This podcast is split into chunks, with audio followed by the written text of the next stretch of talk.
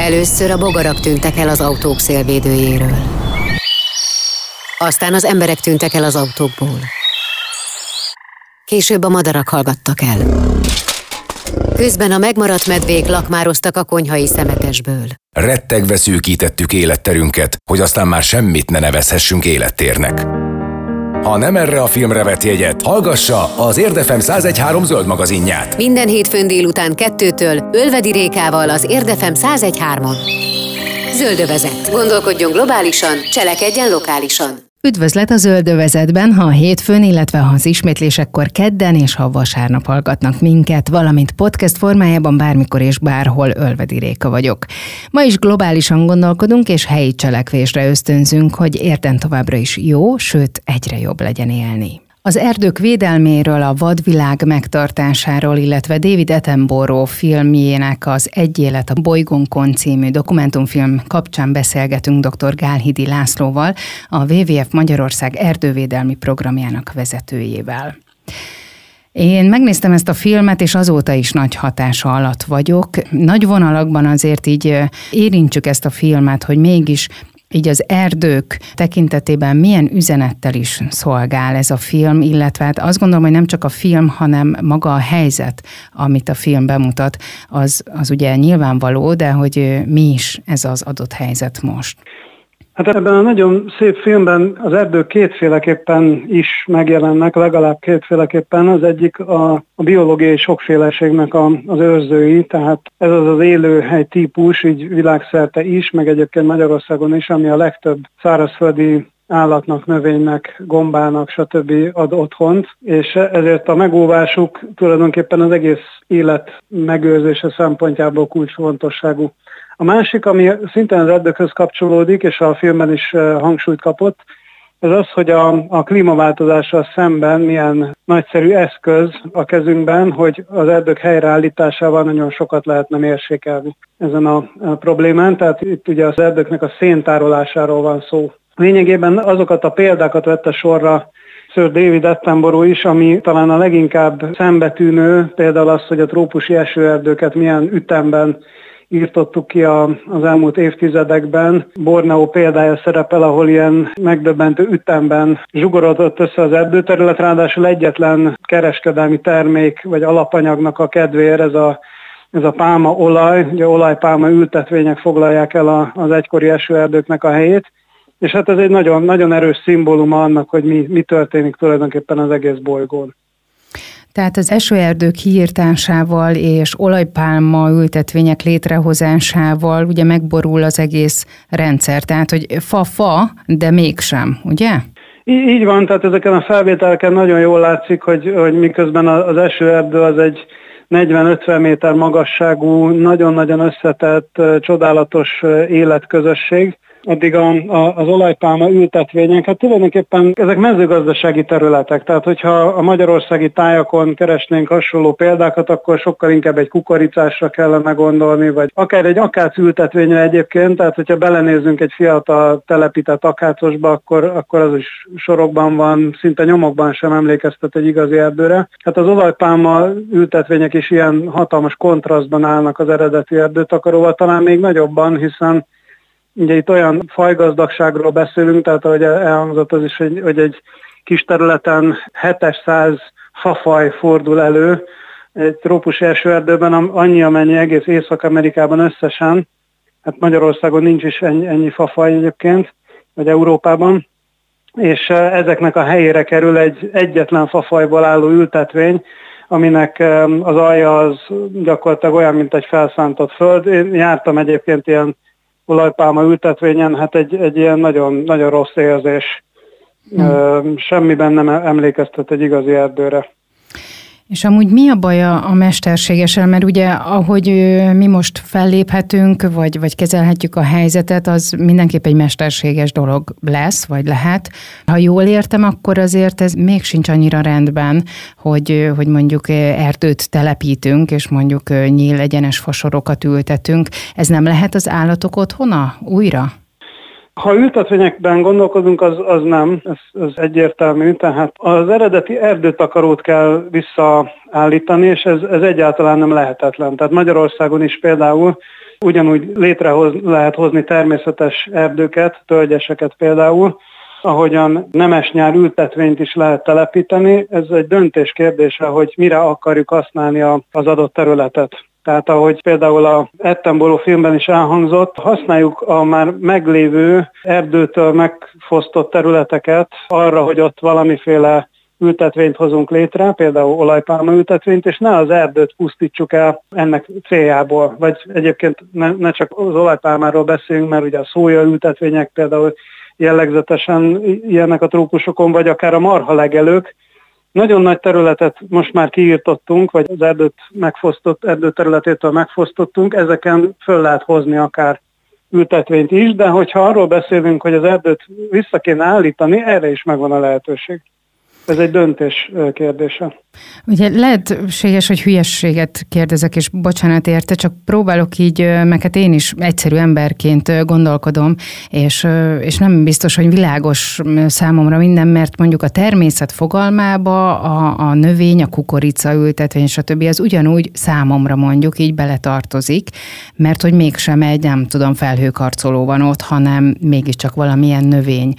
De akkor itt alapvetően az se annyira jó, ugye, hogy, hogy mondjuk mezőgazdaság céljára adunk át terepeket. Ez sajnos így van, tehát amit, amit a szemünk zöldnek lát, mondjuk a, az országútról, vagy egy vonat ablakából kitekintve, tehát a, a szántóföldek, a mezőgazdasági területek, ezek nem képesek a természetnek a teljes gazdagságát megőrizni, megtartani, hiszen nagyon kevés faj van, amelyik, amelyik ilyen körülmények között fent tud maradni. Tehát ahogy a, a filmben is elhangzik, hogy az olajpálma az egy sivatag, Ugyanez igaz a, a magyarországi hatalmas gabonatáblákra is. Ezek nagyon-nagyon kevés élőlénynek annak otthont. Hogyha például fafajokat akarunk összehasonlítani, akkor egy tölgyfán a szakirodalom szerint 600 különböző rovar is megtalálja az életfeltételét, miközben egy, egy akácon körülbelül 20 tehát nagyon, nagyon nagy a különbség, és ugye, hogyha nincs meg a, a, a rovarvilágnak a gazdagsága, akkor a madarak sincsenek jelen,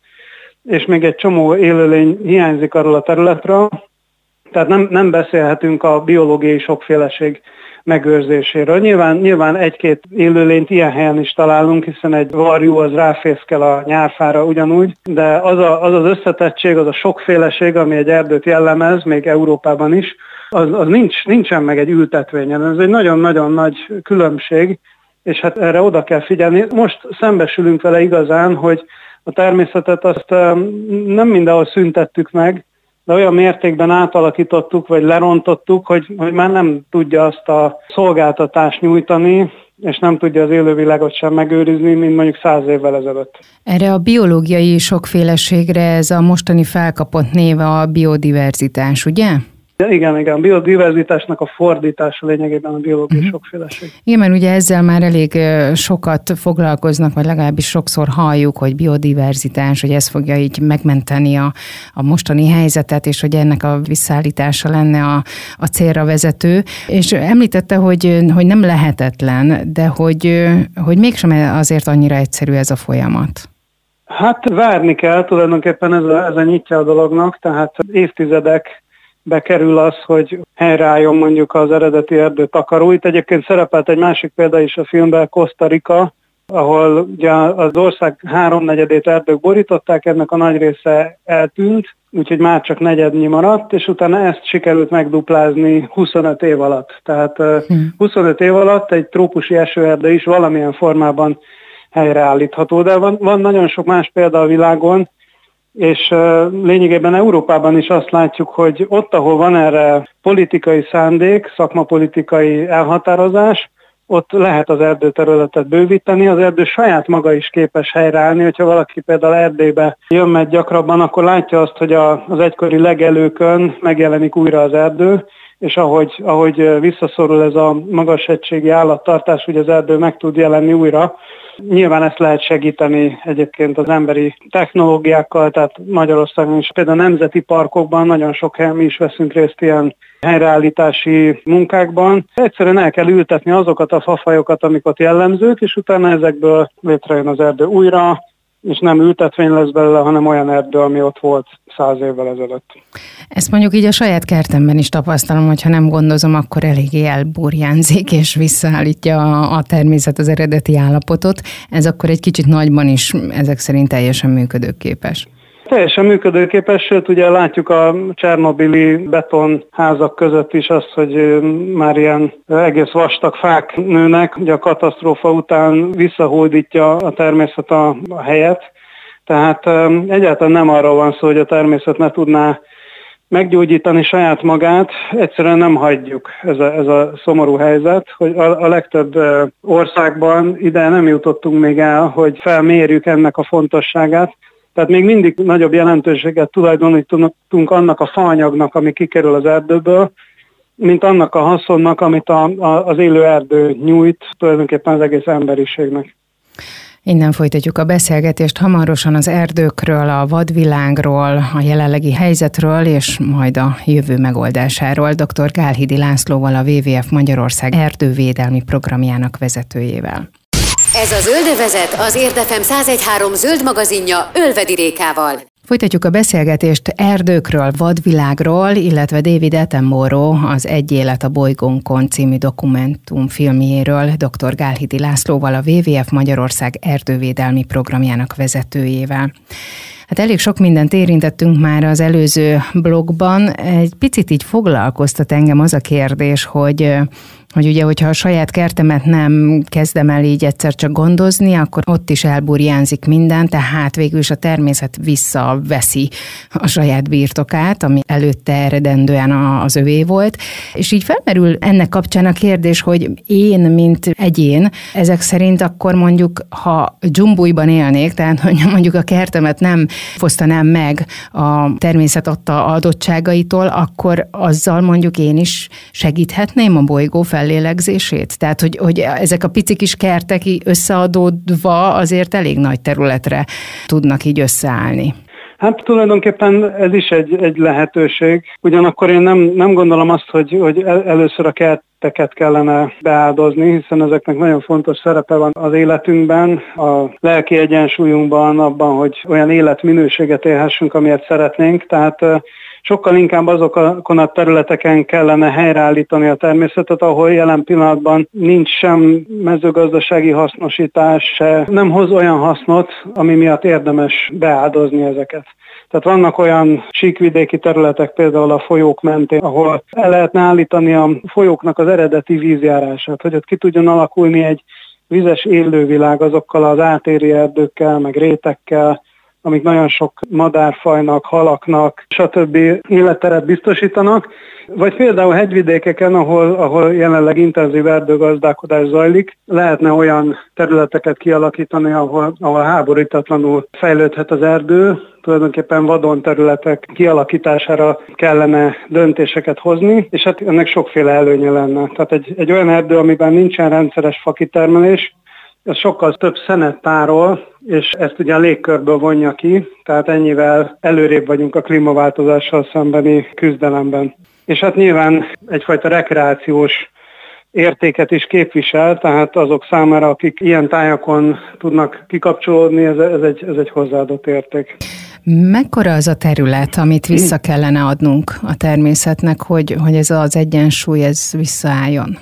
Hát erre vannak számítások, és hatalmas számok jönnek ki. Mert ugye elég sokat elvettünk így a film kapcsán, ugye ilyen statisztikai adatokkal is szembesülünk, hogy mondjuk egy száz év leforgása alatt milyen nagy népességszám lett, és mennyire vettük el tényleg a terepet így emberként a, az élővilágtól. Valóban, tehát itt van, hogy egy ország erdőterületének ott, ahol például ilyen 10-20 százalékra csökkent, itt egy nagyon nagy részt vissza kéne állítani ahhoz, hogy ez számottevő mértékben segítséget jelentsen, de hát nem csak ezekkel a lehetőségekkel tudunk élni, vagy kellene élnünk, hanem például a kibocsátási oldalt kellene visszafogni, mert valószínű, hogy azzal nem fogjuk tudni helyreállítani az egyensúlyt, hogy mindenhol erdőket telepítünk. Egyrészt időnk sincsen rá, hiszen ezek az erdők száz év, amíg úgy rendesen elkezdenek szenet tárolni. Nincs erre idő, illetve ennyi területünk sincsen szerte a világban, hogy ezt a hatalmas mennyiségű kibocsátott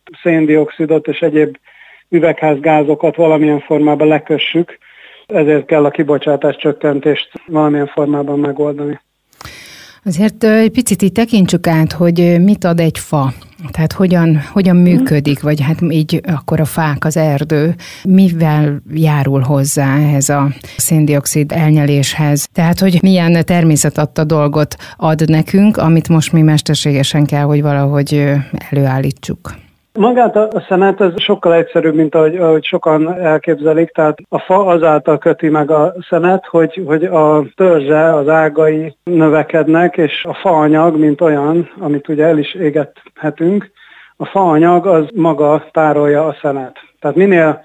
Idősebb egy fa, minél nagyobb tömege van, annál több szén van benne, található meg benne, és hát ez erdő szinten is így képzelhető el, hogy amíg épül föl az erdő, ugye két évtizedig még egészen kicsi, szinte átlátunk fölötte, aztán eléri azokat a méreteket, amiket egy, egy, egy fától ugye elvárhatunk, 15-20-30, akár 40 méteres fák is tudnak Magyarországon nőni. És utána ezek elkezdenek idősödni, és egyre nagyobb tömeget képvisel. Persze nem az összes fa egyed, hanem néhány nagy fa akad egy erdőben, a kisebbek azokban kevesebb van, és hát persze van cserjeszint, meg vannak egyéb növények, tehát ezt a tömeget kell összeadni, és akkor kapjuk meg, hogy egy erdő mire képes. Tehát nem úgy kell az erdőt elképzelni, mint egy töltsért, vagy valami szivacsot, ami folyamatosan szívja magába a, a széndiokszidot valami rejtélyes módon, hanem egyszerűen a növekedése. Na most, amikor kivágjuk a fát, akkor ugyanez a szén, ez, ez gyakorlatilag megy a levegőben, ha kájhába tesszük, akkor, akkor már abban az évben, hogyha bútorok készülnek belőle, vagy papír esetleg, akkor az ad néhány év, vagy akár évtizednyi kis késlekedés, de utána előbb-utóbb ezek is szeméttelepre kerülnek, és utána mennek a, a levegőbe. Tehát ez a, az erdőnek talán így a klímával kapcsolatos fontos szerepe.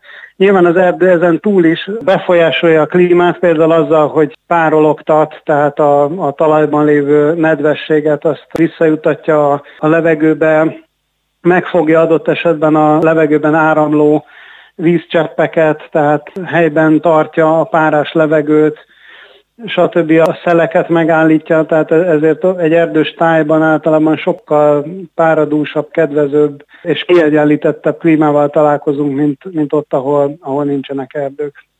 És hát, hogyha már így a szolgáltatásokról beszélünk, akkor nyilván, nyilván sok egyéb szolgáltatás is kötődik az erdőkhöz.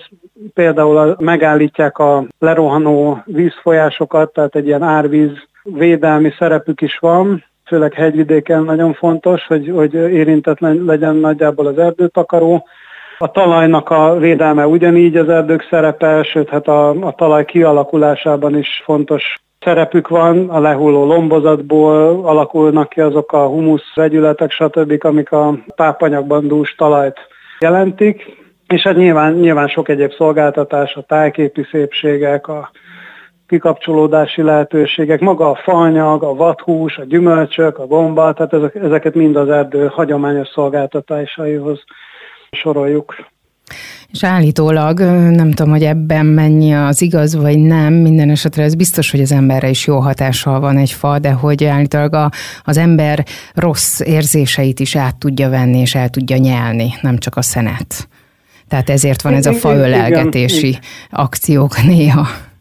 Igen, vagy, vagy amit erdőfürdőnek szoktak Igen. nevezni, ez egy, ez egy Japánban ki fejlesztett módszer. Most már elég sok ága boga van ennek az irányzatnak, de az alapvető kiindulás az az, hogyha valaki eltölt az erdőben 3-4 órát, akkor, akkor az életfunkciói számottevően javulnak, tehát a vérnyomása csökken, felszaporodnak a, a vérében azok a, a vegyületek, amik utalnak arra, hogy az immunrendszerünk jobban működik, stb.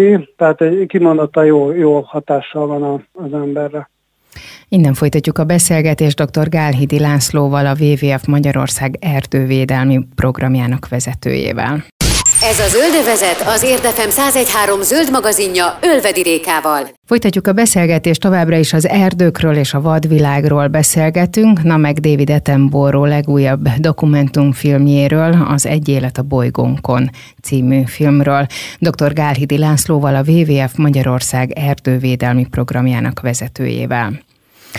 Ugye itt minden összefügg mindennel, tehát egy erdőben, egy természeti vadonban, egy területen még a legapróbb kis bogárkának is megvan a saját szerepe, és hogyha ugye ebbe nem avatkozunk bele, akkor az erdő abszolút szépen teszi a dolgát, tehát ugye ahogy a, a madarak is a magokat elszórják, ez is ugye hatással van az erdő frissítésében, a, hogy ott az élet egy körforgásban tényleg tudjon működni. Na most mi ebbe így beleavatkoztunk, viszont most egyre nagyobb teret hódít az, hogy hát ültessünk fát, most már, már karkötőt vehetünk, és akkor fát ültetnek helyettünk. Tehát, hogy most már egy csomó olyan akció van, amivel elvileg megnyugtathatjuk a lelkünket, hogy oké, okay, én ezt megteszem, és ültetnek fát helyettem is, meg hát én is ültethetek. Ezzel a faültetési mániával tényleg hozzá tudunk járulni ehhez a biológiai sokféleség visszaállításához, kialakításához? Én úgy gondolom, hogy ezeknek a, ezeknek a kezdeményezéseknek főleg jelképes szerepe van. Ráébresztik az embereket arra, hogy milyen egyszerű módon is tudunk segíteni a, a természetnek mi magunk. Tehát, hogyha ültetünk egy fát a kertünk elé, vagy a kertünkbe, az mindenképpen egy pozitív dolog. Azért itt zárójában megjegyzem, hogy nem mindegy, hogy milyen fafajból választunk, mert vannak olyanok, amik a hazai élővilág szempontjából nem annyira előnyösek, az ilyen idegenhonos, invázív tulajdonságú fászárúakra gondolok, de hogyha őshonos idevaló fát ültetünk, az mindenképpen mondjuk úgy, hogy, hogy jó, és számos előnye van.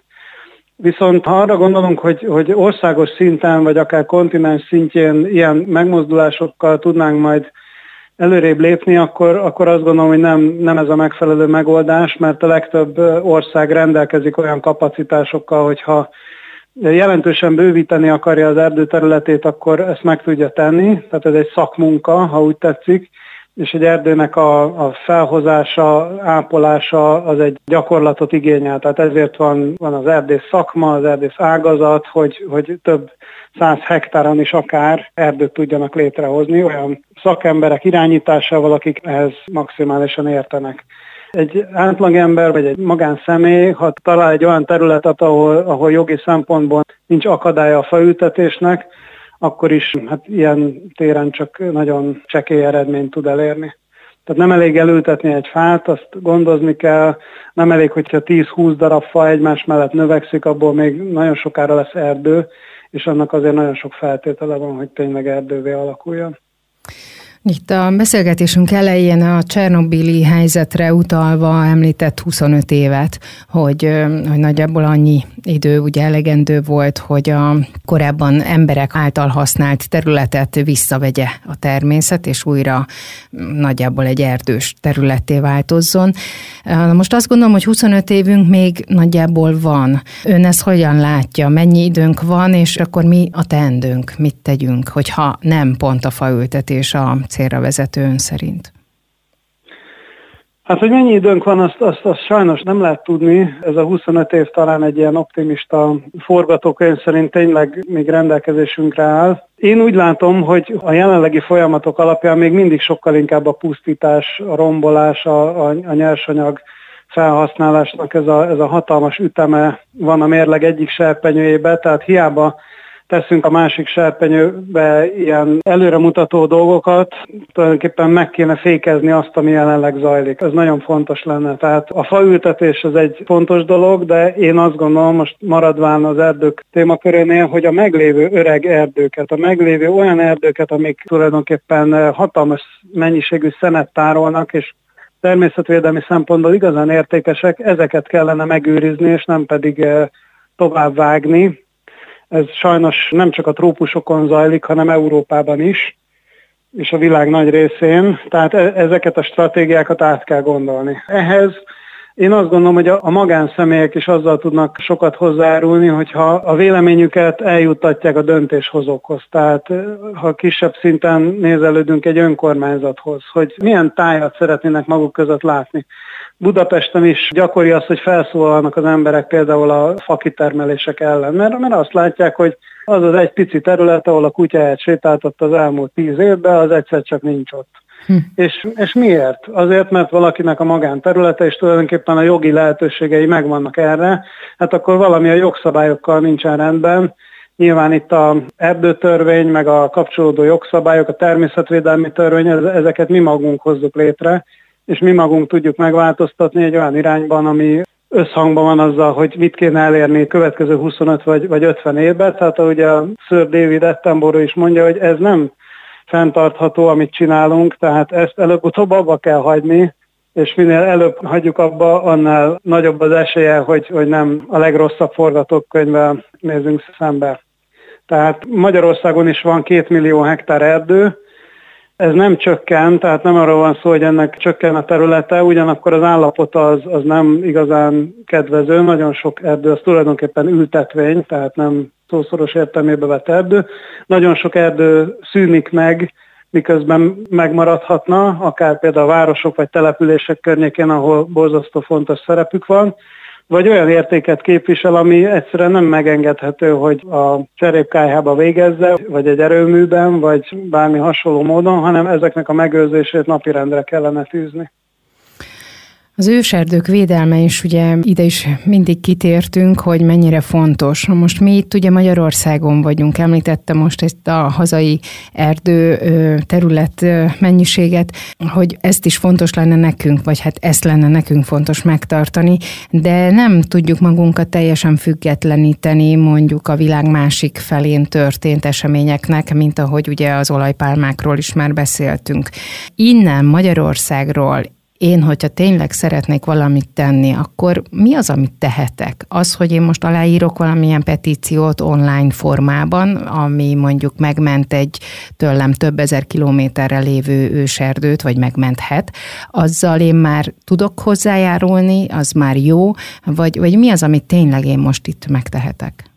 Valóban nagyon, nagyon nehéz távoli tájaknak a politikájára hatást gyakorolni. Gondoljunk arra, hogy Brazíliában egyre fokozódik a szószoros értelmébe vett erdőírtásoknak a mértéke, tehát az, ami egyébként Európában lezajlott mondjuk a középkor során, hogy szépen felszámolják az erdőt például legelőknek a nyerésére, ez zajlik most Brazíliában, mi nem nagyon tudunk ezzel ellen tenni, mert olyan, olyan nagyságrendekről van szó, amiben a, a mi egyéni döntéseink azok szinte csepp a tengerben, de azért valóban, hogyha ha ezekből mozgalmak jönnek létre, akkor annak már van hatása. Tehát, hogyha, hogyha nagyon-nagyon sok ember emeli fel a szavát bizonyos tevékenységekkel kapcsolatosan, vagy, vagy dönt olyasmit fogyasztóként, hogy én akkor ügyelek arra, hogy ne legyen pálmaolaj abban a termékben, amit megveszek, vagy direkt olyat veszek meg, amire legalább rá van írva, hogy nincs benne.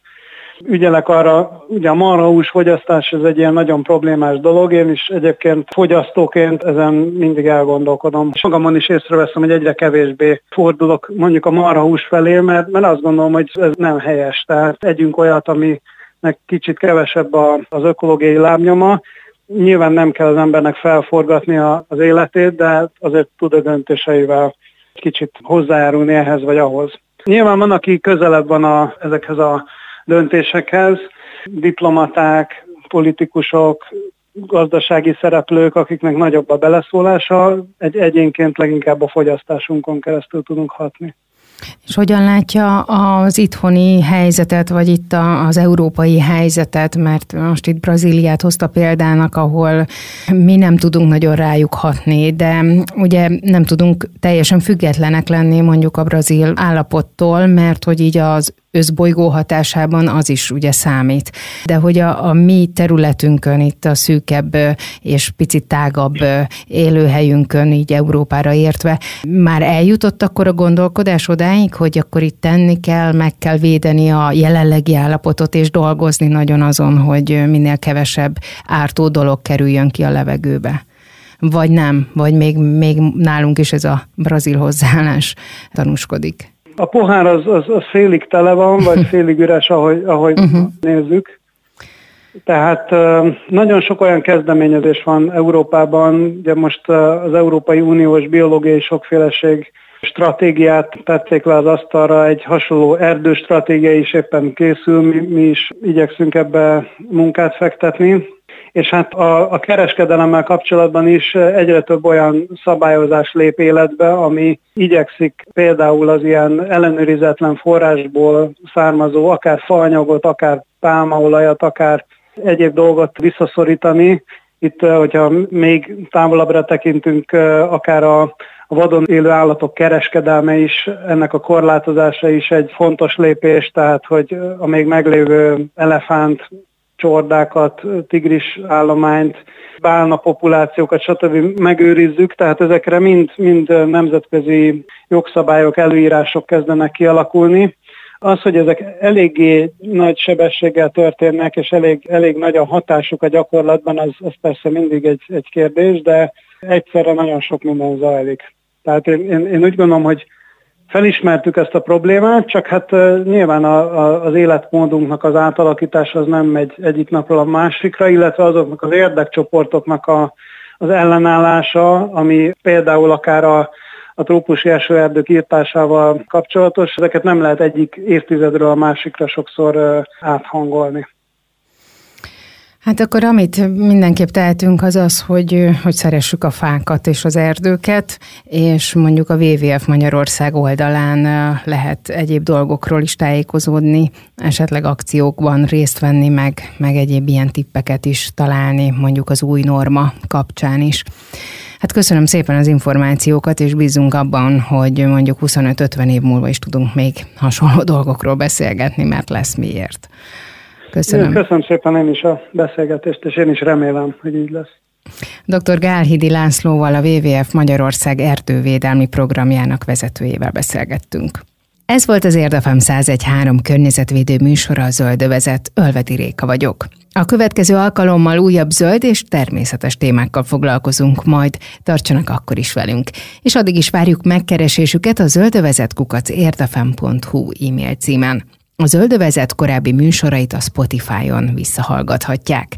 Köszönjük figyelmüket, további szép napot! Gondolkodjunk globálisan, cselekedjünk lokálisan, mert érde jó. A Zöldövezetet az Érdefem zöld magazinját hallották. Ha kérdése, kérése van, vagy ha szembe jön valami olyan, aminek zöldnek kellene lennie, de nem az, jelezze nekünk. Telefonszámunk 0623 520 033 SMS és Viber számunk 0620 431 31 77